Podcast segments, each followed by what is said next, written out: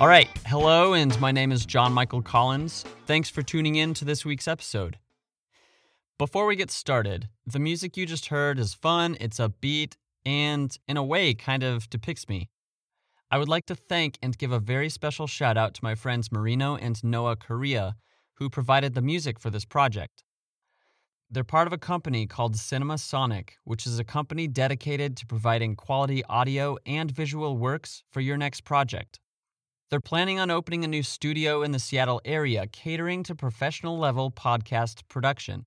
If you would like to learn more, visit their website at cinema-sonic.com. Cinema as in a movie cinema, hyphen sonic as in supersonic, dot com. This final week of preparing, getting ready to leave, up until this point right now, it's been like, been okay. Now it's like really crunch time. And I'm super, super grateful that this last month has been incredible in the fact that I've felt so loved by a bunch of friends who decided to come visit the northwest kind of quadrant of Washington. We went to the Olympic Peninsula, went to Mount Rainier, went to the San Juan Islands, the North Cascades National Park, Mount Baker, and I'm probably missing some, but it's been incredible. And I'm very grateful for the opportunity to do that. It is going to be hard leaving Washington. Well, by the time this episode is released, I'll have already left Washington. Actually, when this episode is released, I will be in Idaho. But for those of you like in the future, it's in the past. One of the biggest thing that, things that's been really cool is I basically was taught how to identify blackberries and pick them and eat them. The amount of blackberries that I've picked is just super awesome and makes me happy beyond a doubt. I'm grateful for the people who spent time with me in doing that, spent time listening to all of my rambles. It's really interesting. I feel like I have to listen to my rambling more than anyone, and I split it up against a lot of people. I'm grateful for all of those people, all of you people who listen to me. And if you're tuning in right now, you're also listening to me, so I'm thankful for you. If you're just joining this podcast as a personal and therapeutic tool, I call a vocal diary. It's a space for me to process thoughts, explore stories, and post them for anybody who might be interested. Hopefully, inspiring someone. I am not doing this for any type of social gain or to be a better human. Like I've said before, I'm just doing it. Episodes one and two talk about who I am. If you get the chance, I invite you to please listen to those. Otherwise, this podcast diary thing doesn't really have any chronological order to it, uh, other than I'm the only one who knows the chronological order. Well, you do too, because you see the topics that are listed. There's like a, a hidden chronology to all the topics. A quick disclosure that going on tangents may or may not be involved. This show is conversationally true to how I speak. So without further ado, here we go. To when accidents do happen, like most children getting in trouble, accidents happen. In one of my previous episodes, I talked about stabbing my friend in the thigh with a pencil. I wouldn't say that was an accident, but sometimes your anger just takes complete control and you do something that is. I mean, there's no justification for it. I'm not saying that was an accident because I chose to do that. But accidents in general, there there have been a, a handful of accidents in my life I actually hurt someone's feelings so bad that it even hurt me. Before I came to know the Lord, before I came to like really become who I am now, those things would really drive me to, you know, just be completely regretful and kind of, in a way, wish that I didn't live anymore, which is very, very depressing. I've fortunately never been in a car accident, something is happening so quickly It's like you don't have time to make the correct decision, or maybe you do make the correct decision and someone else runs into you or something and you did everything that you could. I've said this before and I'll say it again don't beat yourself up because beating yourself up doesn't help at all. One of my friends recently smashed his thumb, an inch of his thumb. Before he smashed his thumb, he was looking for something.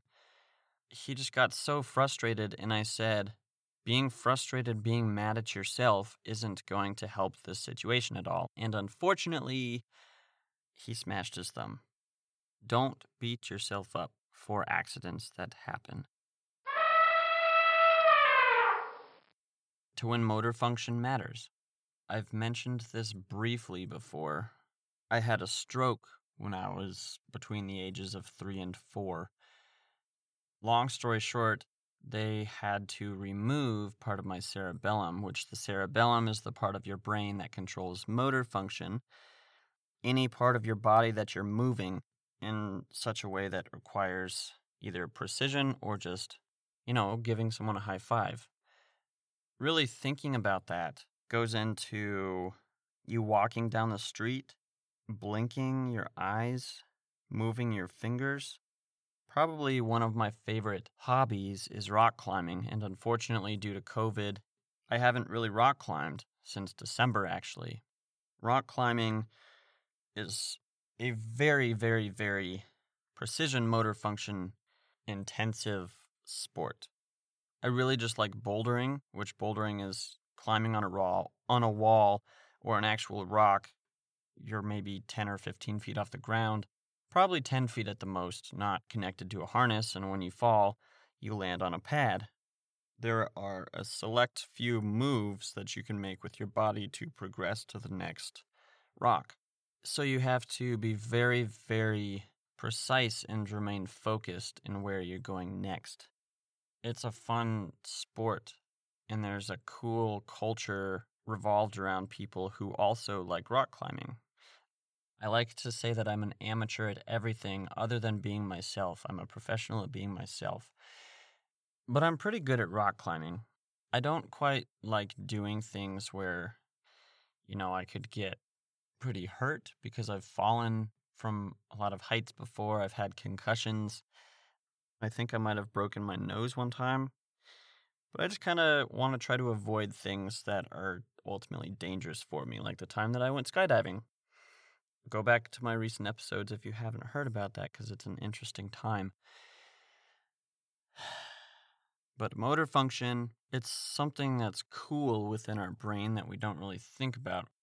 I feel like we take a lot of things for granted. Our brain can do so many cool things. If you just think about your hand, look at your fingers, Move all of your fingertips together so they're touching at the same time. If you just sit there and do that for a while and try to think about it, like everything that's going on from your muscle to the thought of moving to the support of being able to hold your hand up, and even more and more and more is kind of incredible, to be honest. And I understand that some people don't ever get that privilege in life to be able to move and I want to say that I'm sorry. It sucks. I know it hurts, and I feel for you. I guess a lesson with this would be for those of us who can, who are able to do a backflip or go rock climbing or go swimming. Be grateful for every second that you have that you're able to able to move. For those of you listening who aren't as able to move or are completely immobilized, I would just encourage you to be thankful that you do get to be alive. And I know it's hard and it seems so unfair. I would honestly give my ability of moving to you if you have never been able to experience the ability to move. If I could just give you that, if someday, like, we could transfer that to other people, that would be pretty cool. So, regardless if you can move, if you can't move, try to be grateful.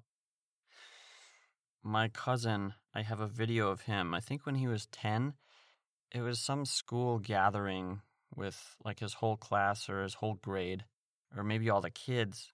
And this clip of him said, Sometimes it's good to stop and just be grateful. And I'm like, wow, I love that kid. just that thought is so true because how often do we not stop to just be grateful where we're at? To when I quit running, running for me is like reading books. If I'm disciplined in reading, then I enjoy reading a lot. If I'm disciplined in running, then I'm really enjoying running a lot. I think it was the end of college where, I mean, all throughout time, whenever I've gone running, just that thought of, oh, this is gonna, I don't wanna do this. That thought is always there. But the end of college, I was so disciplined in just running. From that point on, it kind of just trickled down. And I've gone running probably a couple dozen of times. We'll say at least four dozen times to make me not sound so lazy. I have two friends in Colorado who are very, very, very avid runners. I witnessed one of them running a, a marathon, 26.22 miles. I'm pretty sure he ran a full marathon and not a half marathon. But to see his joy for running and to see his now wife also love running, I wish someday that I could have that desire as well. I have joy for a lot of things, but it's been very, very hard. I think this is one of the downfalls of living alone is there are so many things that you could go and be doing that you just you just kind of lose sense of a lot of things and you know what you really enjoy. It's sad.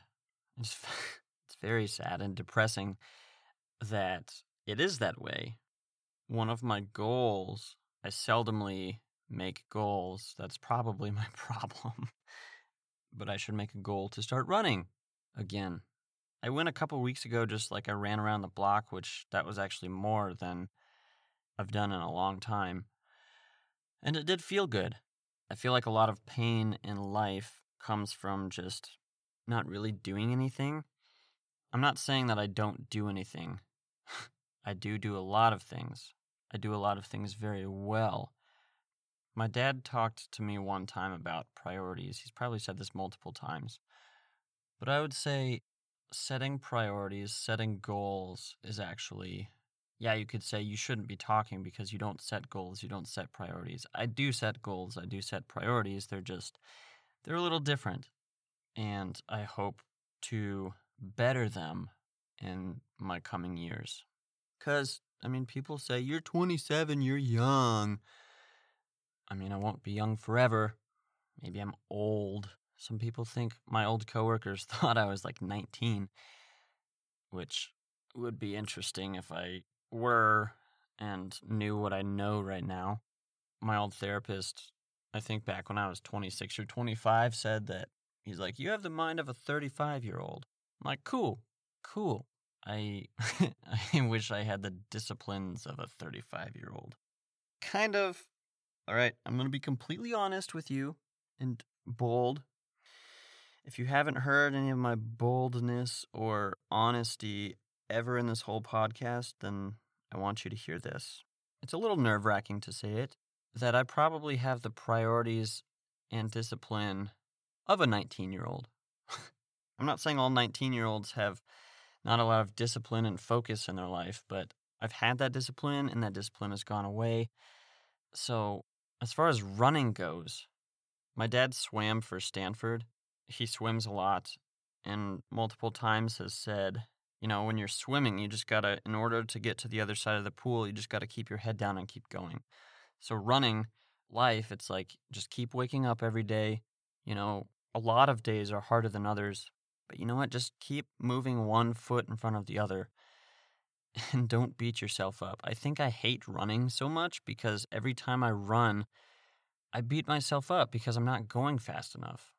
I actually, no. Okay, I was lying earlier when I said the last time I ran, I ran around the block. I actually I submitted a self tape, which is like an, an audition doing a bunch of exercises. And so I recorded a clip of me running on a track, maybe 30 or 40 feet. I got it wrong a couple times, and so I redid it. So by that, by like the fourth or fifth take, I had actually ran a lot. And then afterwards, I'm like, you know what? Let's actually run around the track. And I was so out of breath. But I enjoyed it more because I wasn't trying to push myself overboard and I wasn't beating myself up for not going as fast as I know I can, which is okay. It's truly okay. We don't need to go so fast in life as we think we need to because we have other people telling us to go faster. You're the only one that knows your limits, and it's really good to know those. To win something is more than a hobby. I think this one is talking about when I read a bunch of books, which I've talked about previously, so I won't talk about it a whole bunch, but basically, I read a whole bunch of books and made this really intense reading log that it wasn't just a hobby, it was like a disciplined way of life for me to just download a whole bunch of knowledge from books. And I did it very, very concretely. But another thing that's more than a hobby is like me just talking. Me talking right now, it's more of a therapeutic thing because talking is a way to process your thoughts. Also, being silent is a way to process your thoughts communicating in general is important. And I would say that that's, it sounds really, really weird and quirky to say it, but it's more than a hobby. Like, I know right now I'm just creating this podcast, this for not only myself, but for you to listen to. It's a way to reflect, it's a way to find purpose, it's a way to maybe that's what hobbies are, is a way to find purpose. Say you're just starting to rock climb but then you get good at it and it no longer becomes a hobby it becomes a, a, way for you to find purpose because you're really good at it. People tell me or like i've heard other people talk about oh like that's a nice hobby or how are you going to make that hobby into a career? blah blah blah. If you do something and you enjoy it releasing these episodes which i do enjoy by the way has helped me to find purpose in the certain gifts gifts that I have of being a, a rambler, being a concise thinker, able to do things behind a computer, being more kind of a social person, not even just producing this, but also it could go on and on. Just think of something in your life that you like doing or that once before you enjoyed doing like if you say you would want to start doing that again, you should do it again. You should do it more. I would encourage you to like plug it in as a big part of your day, your routine. Bring joy into your priorities. Bring joy into your day. Bring joy into the things you do. And and then just invite other people into that joy. Like I just said, I like talking, and sometimes I know it doesn't make sense. I'm just rambling. It's like word vomit. like I'm inviting you into it. And it's cool. And I, I thank you for being here. I thank you for your dedication. And I just thank you for you as a person. And like I've said in a, f- a few of the past episodes, I'm going to go now because it's hot. I just put icy hot on the back of my neck, so maybe that's making me a little warmer. And cut. I really want to thank you from the deepest part of my heart for tuning into this episode. Please feel free to share this with your family and friends and anyone and everyone you know. And also, if you don't mind, head over to my website, which acts as my creative portfolio johnmichaelcollins.com.